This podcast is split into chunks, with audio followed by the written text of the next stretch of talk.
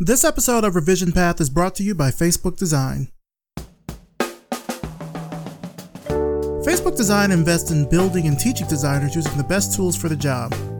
I asked product designer Will Harding what he's learned about design since working at Facebook. I think the most important thing that I've learned here is a little bit more like high level, and that's really just that how much is possible when a company is super invested in you as a designer. Facebook goes to a tremendous amount of effort to invest in the design principles. And I think like that, that level of investment, the, the confidence that comes with that, it's for me, it's pretty unbelievable what that gives for other designers and helping them succeed. Learn more at facebook.com forward slash design. Are you looking for a job? Do you know someone who's looking for a job? Then check out our job board over at revisionpath.com forward slash jobs. Whether you want a full time job or you're looking for something temporary or freelance, we've got you covered. This week, Mapbox is looking for a map designer in San Francisco. We also have job listings from Indeed.com, so head to the Revision Path job board at revisionpath.com forward slash jobs to apply and to search for any other listings. Don't forget to sign up for weekly job alerts. When there are new positions added to the job board, you'll get an email so you can be the first to apply. And if you're looking for more jobs, then become a member of our Slack community and join the jobs channel. See you there.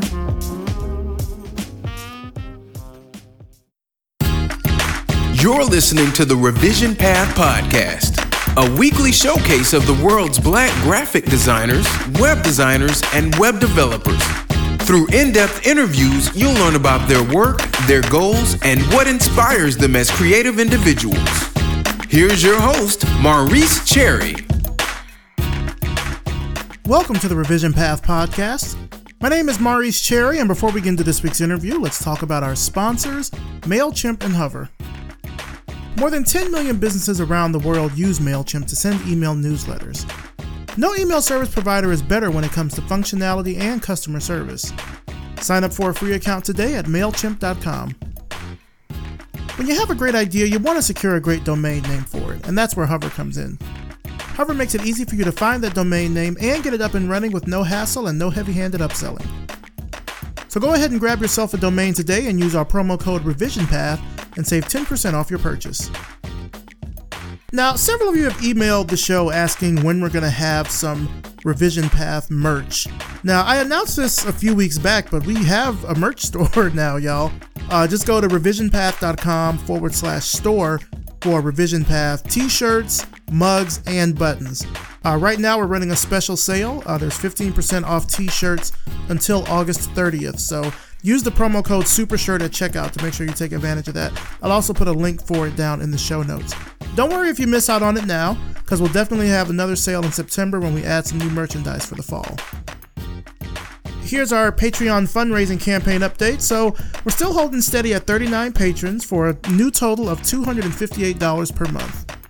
Again, thank you to everyone that has pledged your support and your appreciation for the show. And if you enjoy what we're doing here at Revision Path, if you enjoy the guests that we have on the show, or if you've gotten any value from listening, please consider becoming a patron. You'll get some great perks like early access to future episodes and free Revision Path goodies. Just head on over to patreon.com forward slash revision path and make that happen. Pledge level start at just $1 per month, and it's a great and affordable way to support the show on a regular basis. And we also have a new iTunes review. Uh, this one is titled Telling Our Stories, and the review says it's great to find a space where untold stories happen. Love it. This comes from F. Mitchell1. Um, I think this is from Frederick Mitchell, who was uh, last week's guest and, of course, has been a huge supporter of Revision Path from the beginning. So, Frederick, thank you so much for that. All right, let's get on to this week's interview. So, we're ending out the month with a conversation with Detroit art director Andrea Williams. Let's start the show. All right, so tell us who you are and what you do. I am Andrea Williams. I live in Detroit. I am an art director at a major agency in the city, and we also have offices across the country. I'm also a budding calligrapher and hand letterer, so that's something that is a recent thing that I've been doing. And yeah, I think that's that about sums me up. Okay. I definitely want to talk about the the lettering and hand calligraphy. Are you at liberty to mention the agency that you work for? I probably could, but I would rather not. Okay, no problem. No problem with that. Well, I just I kind of just want to ask some general questions, and if that's okay. Yeah, that's fine. About what you do. What's kind of a typical day like for you at work then? So I work for a client where we are responsible for their subscriber communications. So a lot of the work that I do is basically like emails and direct mail letters that go out to our subscribers and and all that. And it's really kind of production kind of work that's like my typical job. And I also work on some of the site assets and stuff for that particular client. But the great thing about being in an agency our size is that we also get a lot of cool projects that come in from our Chicago office, from our Boston office. So I've been able to work on stuff like branding for Shangri La and Vespa and some other cool clients that I just wouldn't ever have access to, you know, had I been at another agency. So while my typical nine to five job is really just kind of production based and trying to kind of interject some new creativity, some new treatment, some new typography, some something new to kind of freshen up the cadence of the emails that go out, you know, seemingly every day. I also get to do really cool stuff and, and fun stuff with clients that are a little outside of the box. So you kind of, I know you you've worked your way up kind of from being a, a, graphic designer to being an art director where you're at now. What do designers like? We have a, a lot of designers, of course, I listen to the show. What do they need to know when it comes to working for a big agency? Like, what's the the mindset that they need to have? I would say if you're starting out, or even if you're not starting out, being mindful of time management, being mindful of how even though you can't really control this, but being mindful of how you are perceived in the office and being well prepared. You may not have all the answers. You may not know exactly how you're going to solve for this problem creatively, but do your research. Take the time out to find out about the clients and learn as much as you can from briefs and your own research and come prepared, ready to ask questions because that in the long run will just make your process a lot faster and a lot easier. And it'll get people to trust you, it'll get people to want to work with you, which will ultimately just propel your career even more. Now, when you started off as a graphic designer, was becoming an art director, was that kind of the path that you wanted to take initially? Not at all. I didn't even really know what an art director was really. And I've been, the agencies that I've worked at have not been traditional agencies where there's an art director and then there's somebody that actually does the work. So I've kind of always been this like hybrid of a designer and art director. And in general, I'm not even a person that is really concerned with titles anyway. So I just want to do good work. And I like to work hard and I just want to put out the best possible product. I could be a regular designer, I could be an art director, I could be an associate creative director, however it happens, but at the end of the day, I really just want to do good work. Titles don't really matter to me. But now at, at agencies though, I mean there is I mean there is kind of a difference in a hierarchy that comes with those those sorts of titles, right? Definitely. Definitely. And I mean, that's something that I struggle with because at a certain point, you need to be promoted just because you've been there long enough and you've worked hard and you've pulled all nighters and own projects and all that kind of stuff. But my internal struggle is once you start to get promoted and move up the ladder, you start to do more managing and less working. And that's not really what I want to do. Like, I really, really just want to do the work. But at this point, I'm just enjoying being the person that gets the work done. So we'll see how that goes. How do you approach a new project that you have to work on? Like, what's your process? Every day I go through my RSS feeds, and I might be the only person that still reads RSS feeds, but you're you're not. Okay. I read. Mine okay, good. I'm probably subscribed to maybe 75 to 100 blogs or feeds for design and all, all kinds of design. So, interior design, product design, industrial design, all of that. And obviously, web and print design too. That's how I start my day. So it's kind of a way for me to always get inspired and stay inspired. When it comes time to have a project, I'm already ready for whatever comes because I might have seen something like it or seen something that reminds me of what I think this new project should look like. So I'm kind of already ready. I do a little research on the client, and then I start sketching. I'm definitely a pencil first kind of person. And then once I get a couple sketches, then I just go right to the computer and, and get started. Yeah, you really can't underestimate the research part when it comes to design. I know a lot of people really want to just sort of jump right in and start, you know, making something, but that research can really help inform where you go with your with your design decisions. It helps you make smarter design decisions. So the research part, I think, is that's definitely a really good idea. Yeah, I mean, and and it's also helpful just to even know what your client's competitors are doing you can almost kind of see like okay well this isn't working for them. Why isn't it working for them? Mm-hmm. they're trying to reach this market and that's why their communications are off because they're trying to reach this market and they're not because it's not you know it's it's not speaking to them. So then like all of that informs like you said what you do and and how you do it. So yeah research is is paramount now you live in Detroit. You're Detroit born and mm-hmm. raised, mm-hmm. and Detroit, you know, has I'd say within the past I don't know what ten or twelve years maybe has sort of you know garnered a specific reputation as it relates to design and urbanism and, and things like that. As a native, tell me what Detroit is like for you. How do you see the city from your eyes, from your viewpoint?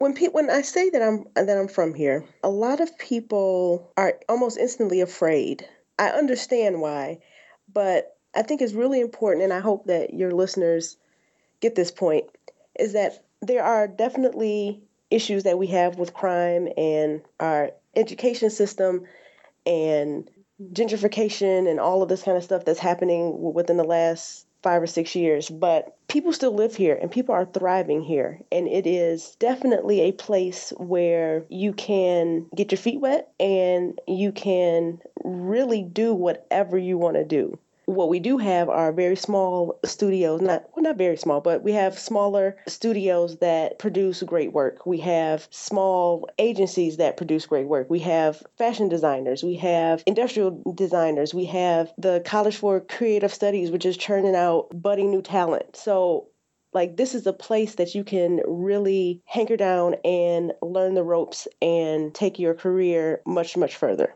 now, full disclosure, I have wanted to move for a very long time just because I was born here and I just kind of want to see something else and live somewhere else. But mm-hmm. as I'm coming into my own and further along in my career than I was five or 10 years ago, I'm starting to appreciate just how much this city really does offer me and lucky enough to have a circle of friends and an extended circle of friends that are really movers and shakers in this city and that also help. Why do you think the the positive things that are coming out of Detroit don't get showcased? I think it's easier to sell the big 3 bankruptcy story. I think it's easy to sell the Flint water crisis those are things that are terribly tragic and sad, and people like to read that kind of stuff and I do too. I mean, I like to know exactly what's going on, but I think that the positive stuff doesn't come through as easily because the larger issues that are terrible are just so so much bigger than the million of smaller great things that are happening here. So it kind of just overshadows it. There's a lot of good stuff happening here. Yeah, you mentioned, you know, some small studios and things like that. Can you name some of them just so we can kind of know what to be on the lookout for? Oh yeah, so there's Minefield is, is doing some great work. Pluto does some great work. There's a retail shop that just popped up called Detroit is the New Black. They're doing some great stuff. It's a fashion retail shop. I have a friend that owns a sneaker store in Midtown. He's been there, I think, 14 years not only is it sneaker store, but it's also like a hub for young artists coming up, hip hop artists, R&B, painters, graffiti artists. It's almost like a cultural center almost. The name of that place is Bob's Classic Kicks. So you said that you were thinking about moving, you know, kind of earlier on. Where did you want to move to? Oh, like everybody, I wanted to move to New York. But then when I went there for the first time, and definitely no disrespect to anybody that lives in New York or is from New York, but it was just so much. It was so overwhelming and like the subways and the smells and the everything. I was just like, ah, maybe not. maybe, maybe I won't. Great place to visit, great place to get inspired, but I couldn't live there. And Detroit is much cheaper too, so that helps. Oh yeah, absolutely. so when we talked before back in September 2013, and this kind of is related to what you were saying before, you know, I asked you what's the design community like in Detroit, and you said that it was it was up and coming. Three years later, do you still kind of feel that way? I know you said that you know some people that are kind of movers and shakers in the industry now in Detroit. Do you feel like you're a deeper part of this community now? A little bit, yeah. I mean, I think it's still very much up and coming, but I think that people are starting to look at Detroit as a place for makers, and I think that that idea has always been here, really. I mean, we've always been the kind of town that, you know, if we saw something that we wanted to exist, we just made it. I think that we're getting back to the root of that. This is where things happen. People start to see that people are actually taking things in, into their own hands and being the change that they want to see in the world, as cliche as that sounds. So, with the work that you're doing now at the agency, are you also kind of doing freelance work as well? I know when we spoke before, you mentioned that you were kind of doing both. So, I do freelance every once in a while. Quite honestly, my nine to five job keeps me pretty busy. And then with the calligraphy and hand lettering stuff that I'm sure we'll talk about in, in a minute, that also keeps me pretty busy. So I don't do any like design freelance that much anymore. Any freelance that I do is really the calligraphy and hand lettering stuff. So. Well, yeah, let's go ahead and talk about that because I'm really, really interested in.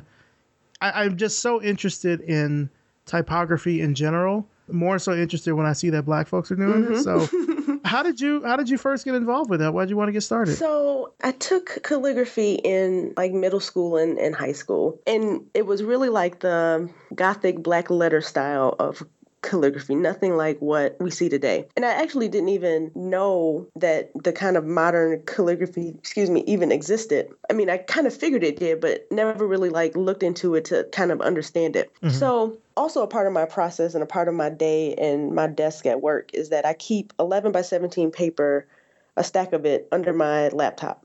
I do that so that I can like write down notes, my things to do. If I'm listening to a song, and it's a lyric that I like. Like I usually write that out just to kind of like pass the time. One day, something was on my mind, and like I, I had a conversation with with a friend of mine, and she kind of gave me this new opportunity. And I wrote something like, I need to do more to help my community or something like that. Mm-hmm. So, anyway, just in my regular handwriting, this is what I wrote. And to be fair, I, I do have really nice handwriting. So I wrote this in my in my normal handwriting and I posted it on, on Instagram and shared it to Facebook. And everybody, all my friends, was like, oh my gosh, is this a font? This looks so good. You should do calligraphy. You should do this, blah, blah, blah, blah, blah. And I said, huh. I said, well, I never really, I hadn't thought about calligraphy since high school. So, like, it, I knew about it, but didn't think that it was anything that people were checking for, to be perfectly honest.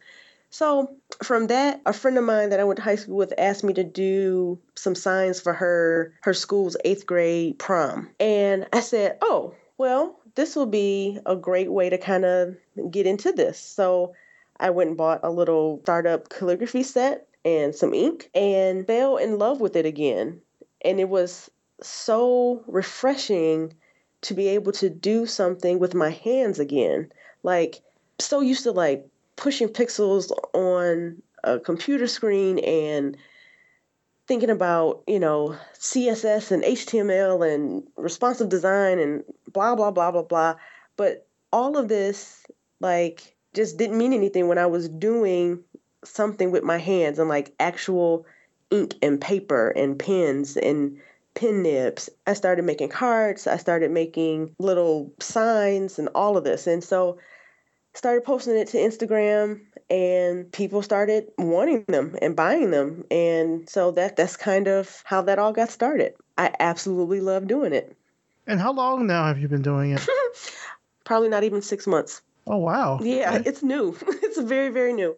What's the kind of the style that you're going for when you're doing this? Is it more I mean it's all handwritten, but you know some are more precise, some are more loose. Yes. So I definitely subscribe to the modern calligraphy, which doesn't have as stricter rules as like a copperplate calligraphy, which you know looks like like legit looks like a font. that's kind of the style that I go to. But I am actively seeking classes on how to do the copperplate calligraphy. So it's something that I want in in my wheelhouse for sure. Now, one thing that I thought was interesting, I was looking, you know, at your your Twitter profile, LinkedIn, etc. On your Twitter profile, you say that you're a good designer aspiring to be a great designer. Mm-hmm. To you, what does it mean to be a great designer? A great designer is a person who is relentless when it comes to questioning why things are done a certain way or why things look a certain way or why just all the whys. And I think for me, because I'm um, I'm used to deadlines, I'm used to brand guidelines and restrictions and all, all that kind of stuff, I always stop short of an additional why. So I may ask the first why, or why does this look like this, or why are we doing it this way? Once I get past that, like I kind of just go for it and I, and I just do what I think is the best solution. And sometimes, most of the time, you can get to an even better solution if you keep asking why. It's something that I work on a lot. So, like, I, I'm trying to be as relentless when it comes to questioning why something is the way that it is.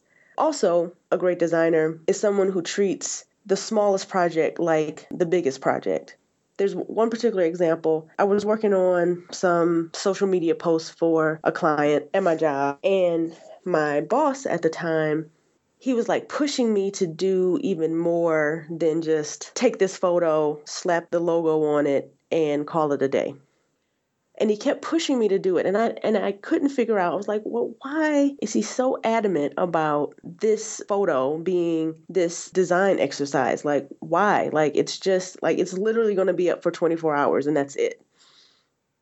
And he pushed me and he kept pushing me and he kept pushing me and every time that i showed him something he was like well why don't you try this? Or think about this this way. And he kept mm-hmm. pushing me and so what it made me realize is that you can make something very small, something very great. And you should never approach a project the way that I was approaching it at, at the time. Oh, it's just a blank. No, it's not just a blank. It is always an opportunity to show what you got. And you should just never treat any project like less than that. How do you think we can help get that next generation excited about design again? I don't think we have to do very much. I think that representation is necessary. So seeing black people, women being designers will go very far in getting young people excited about this career field we're starting to see that design is all around. You know, people, even our clients, are reacting differently to designs. They're noticing the nuances of typefaces and white space and color choices. Design is becoming something that people are reacting to, and they may not know how to articulate it as well as we do, but it's stuff that they notice. I think that as long as we keep showing young people that you actually can make a, career out of this, you can be successful, design can influence social change, it can influence politics, it can influence a number of things. So, as long as we keep pushing that and having women and people of color push those ideas, we'll be fine. Now, you went to Wayne State University for undergrad. Mm-hmm. You uh, graduated there with a degree in graphic design, is that right? Yep. Tell me what your time was like there. Do you feel like it prepared you once you got out into the working world? Absolutely not. Absolutely not. Okay. Wayne State is a great school for a lot of things. And it was good to me while I was there. But I feel like there definitely could have been a lot of improvements with, with the program. So, to give you and the listeners a little geography of the city. So, Wayne State is in the heart of Midtown. College for Creative Studies is almost literally across the street. When I went there, it, it was probably collectively for four years, 15 grand, maybe. CCS is, I think, 15 grand a semester. So we're talking about a very big difference. Despite that, though, the Wayne State program for design, even though we're smaller, probably don't have the resources and all of that, and don't have like the brand name, you know, as far as design goes we certainly could have done a better job at getting people ready for the world. So, main thing is projects that take two weeks. That never happens. Never happens. Not solely like I'm just going to work on this one project for two weeks. That very rarely happens. So, Yeah. getting college students to understand time management, being able to coordinate your time, big part of an advertising agency. Wayne State was right down the street from a firm that did a lot of work for the Super Bowl, literally right down the street. There was no kind of coordination between that agency and our program. It would have been nice to have like a studio walkthrough or to have them come and kind of talk to us about their day and, and the projects that they work on and the clients that they have our senior seminar class, which is basically just a class so that they can prove that we know how to write a term paper. Instead of just researching a historical designer, it might have been nice to get together in a group and rebrand a, a, a nonprofit that, that needs branding help or marketing help. That way, we could have worked with clients and dealt with all of the things that come along with that we all could have worked on logos, which is something that, you know, I personally love to do and, and a lot of people in my class at, at the time did too. We could have learned presentation skills if, if we had to present to the client. We could have learned about budgets and about estimates and invoices and all of these things that kind of help you even when you're in an agency and when and when you freelance little things like that probably could have helped me learn a little better or learn about what was expected of me when I got out of college and, and worked my first job and when I started my own freelance business. And I think that that really would have helped a lot of people. I graduated with a girl who had never had an internship, never had stepped foot into any kind of studio. And it's like, how are we expecting these people, these kids, to graduate and not have that experience? So I think there's little stuff like that that they could have done to kind of make that transition easier. I want to go back again. Let's talk about the the handling a little bit because I wanted to always have you know like a black typographer or a black letterist or something on the show really just to talk about why they kind of do what they do. Starting off now as you kind of been doing it now, I think you said you just really got started with it. What are your kind of future plans? What do you want to do with it? You want to make like typefaces or anything? I really just want to make pretty things really that's really all i want to do. So i have a business i started a business because that's what you do right? It's called paisley paper company. That's the umbrella in which my handmade cards and lettering and hand drawn type kind of falls under. So when i think about that as far as like goals and, and, and what I want to do, like I want to mirror Rifle Paper Company. Like I want to incorporate like watercolor because I've been dabbling into that recently. So just all kind of painting techniques. So like I, I want it to be more artistic than just lettering. Like I want to have a collection of things that are just beautiful things to look at, regardless of whether they are greeting cards or signs or iPhone cases or wrapping paper or whatever. So, not necessarily typefaces. I mean, I, I definitely think that that's something that I could do, but right now i just want to make pretty products and things that people want to to buy and want to give to the people that they love and care about Also, you you kind of already started, I guess, doing some things for sale then. yeah yeah Oh, nice. Like what kind of things? so i did some father's day cards i've done some congratulations you just had a baby cards i have done some wedding envelope addressing want to kind of further that and, and get into incorporating my hand lettering into wedding invitations because I, as a freelance designer, I did wedding invitations a lot. But that was before I got into hand lettering. So now I want to kind of marry those two things and really give the bride like a customized set and, and kind of like incorporate the watercolor and painting and flourishes and ink drawings and all the stuff that, and all the little drawing stuff that, that I do. want to incorporate that into invitation suite. So people have asked me to write song lyrics and or poems for their significant others. Yeah, so I've done a lot of that kind of stuff. So it sounds like there's a, a real market for it out there if someone wanted to get into it. Yeah, it really is. And I, prior to four months ago, had no idea that people even were really checking for people that did calligraphy. Like it's it's amazing to me. I mean, and there's if anybody is interested in getting involved in it, all you have to do is look under the calligraphy hashtag on Instagram and you will see literally millions of people that do it. Really how I learned to kind of get into like the hand lettering style and modern calligraphy style is that I just followed a lot of people, watched their videos, practiced a lot, and yeah, so I just practiced a whole lot and just looked on Instagram. So if anybody wants to get into it, that is probably the easiest way to go. How would you say that you've grown as a designer over the past three years? Like since we first did our interview back in September of 2013, how would you say you've grown as a designer since then? I think just as a person, I'm a little more sure of myself, and that kind of influences how I handle projects and how I interact with people. I'm much faster about knowing what's working and what's not working. So I can go through a lot of iterations quicker and self assess what's working and what's not working and, and know when to walk away from something and, and when to keep pushing it.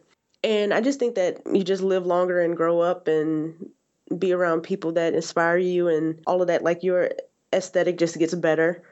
I think that's pretty much it. Was design something that you were always interested in?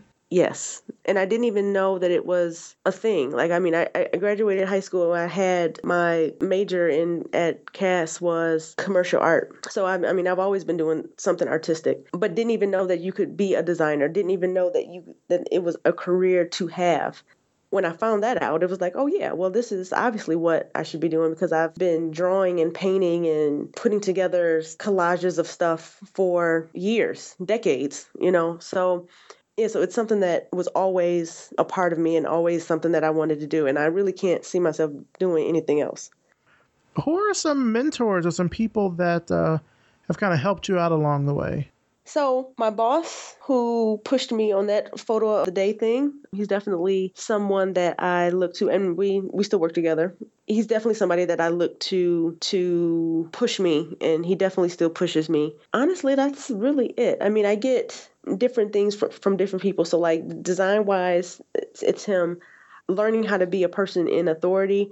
I definitely would say there's another coworker that I have in mind and she is an associate creative director and she kind of like owns it. Like she has a very particular skill set and she manages a team that does a very particular thing and she is like she knows her industry and she knows it very very well you know she's not afraid to speak up and be the lone voice in the room you know if if everybody is agreeing and if she doesn't agree she will say so and won't think twice about it and i think that as a woman, it, it is a little different to kind of navigate the ad agency world. So the fact that she's been able to do that and she's well respected is something that inspirational to me.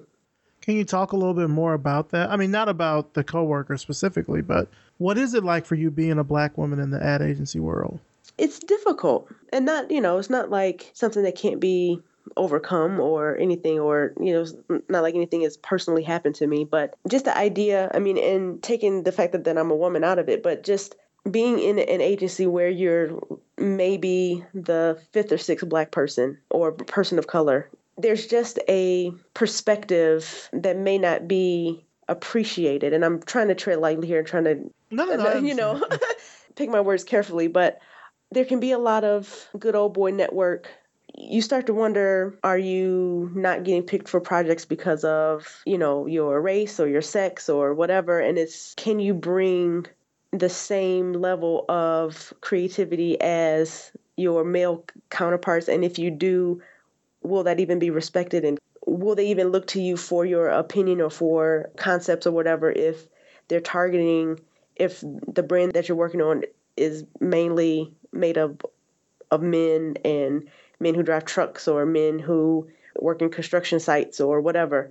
Is your opinion even valued when it comes to, to that kind of stuff because you're a woman or you're black or whatever? So, also, there's a level of not wanting to fall into the angry black woman or angry black man stereotype, walking that line of demanding respect and making sure that you're in the room when uh, when decisions are being made about stuff that affects you it's walking that fine line of doing that and not coming off as being disrespectful, even though you're not really being disrespectful. You're really just speaking up and expressing your opinion. The whole office politics stuff that is a little difficult to navigate when you are a minority.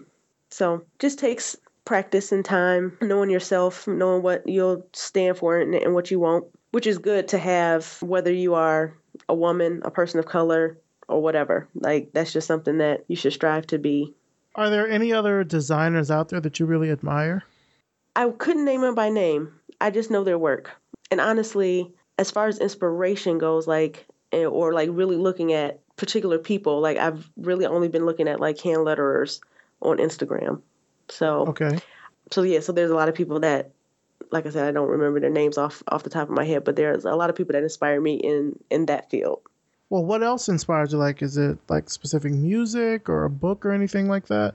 I think traveling. I mean, that's such a cliche thing to say, but and I've traveled a lot this year, just kind of like over the country, around the country, and yeah, like I said, it's super cliche to say like you go and you see something different, but every time I've come back from a trip, I've always felt rejuvenated and like ready to kind of just like get back into it and and try new things and yeah, like completely just see things differently. So not necessarily a, a book or or or anything like that, but but traveling has definitely helped me this past year. Are there any projects that you're working on now? Not work projects, but like are there any any personal projects you're working on? My personal projects for Paisley Paper Company, I signed up to be in this this paper fair with a it's like a I guess like a paper expo or something. There's a print shop, letterpress print shop in Eastern Market here, and they have a this paper fair, and so I signed up to be a vendor. So for the next three to four months, my focus is going to be on getting products ready to to sell there. That will be all of my projects and all of my time. nice, nice. Where do you see yourself in the near future? Like, say, in the next five years or so, what do you think you'll be working on? I would hope that I would be probably working Paisley Paper Company full time. That's really what it, what I want to do, and still designing, but probably not designing for an agency and doing design work for social change groups and so like just I'm not affiliated with with Black Lives Matter at all, but like doing work for them or a group like that would probably be where I would most rather see my design work and time go to. Yeah, I think I see that really being a big area that a lot of designers are concentrating on. Like if it's get out the vote efforts or or even you know advocacy type things like you know Black Lives Matter. I see a lot more design good type things happening mm-hmm. nowadays. Yeah, because I think like if you are a designer in an agency or you work for for profit kind of thing, we have this talent and we have this this gift and you start to feel like, am I really using this to sell cars or am I really using this to sell computers or whatever, you know? And it's definitely needed. We definitely need, you know, marketing and advertising and, and design to keep the economy going and all of that. But like, you just start to really feel like maybe I could be doing this for something that is a little closer to my personal values and something that will possibly help somebody see something a different way or motivate them to do something different or even just have a conversation with someone that they wouldn't ordinarily talk to. I know for me that's that's definitely what inspires me to want to do stuff like that is because I would rather see my talents go to something that's closer to what I believe in socially and politically. Yeah, so just having that balance of doing that and doing advertising and it just makes for a more well-rounded person. Well, just to wrap things up here, where can our audience find out more about you and about your work online? Ampersandrea.com, A M P E R S A N D R E A.com, and Paper Paisley Co. on Instagram. That's where you can find me. All right. Well, Andrea Williams, thank you again, you know, so much for coming on the show. I, I really liked what you had to say about Detroit. Again, you know, it's been a city that has been talked about a lot these past few years, but it's good to see that there's really, you know, a lot of vibrancy that's coming out of the city as well as, you know, some really, really great design. So thank you again so much for coming on the show. I appreciate it. Thank you, Maurice. It was a pleasure being here.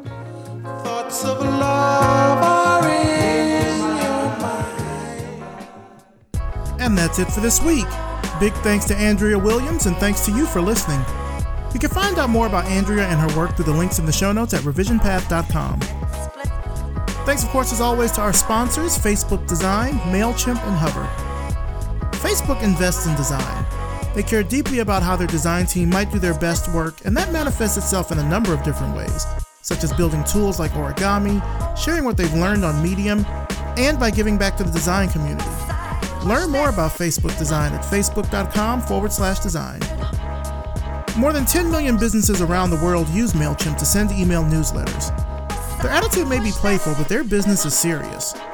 Sign up for a free account today. MailChimp. Send better email. Hover takes all the hassle and confusion out of buying and managing your domain names. Search for a few keywords and Hover will show you the best available options across all the 400 plus domain extensions out there. Ready to get started? Save 10% off your first purchase by using the promo code RevisionPath at checkout. This episode was edited by RJ Basilio and produced by me, Maurice Cherry. Our intro is by Music Man Dre with intro and outro audio by Yellow Speaker. If you like this episode, please do me a huge favor. Leave us a rating and a review on iTunes. It only takes a minute or two. Uh, I'll read it right here on the show, just like I did with Frederick's review. And it really helps the show by bumping us up in the iTunes rankings for design podcasts. Revision Path is brought to you by Lunch, a multidisciplinary creative studio in Atlanta, Georgia. If you like the work we're doing with the podcast and the website, then visit us over at Patreon and become a patron. Just go to patreon.com forward slash revision path and pledge your support. Pledge levels start at just $1 per month, and you'll get access to behind the scenes information about the show, upcoming interviews, and so much more. Thanks so much for listening, and we'll see you next time.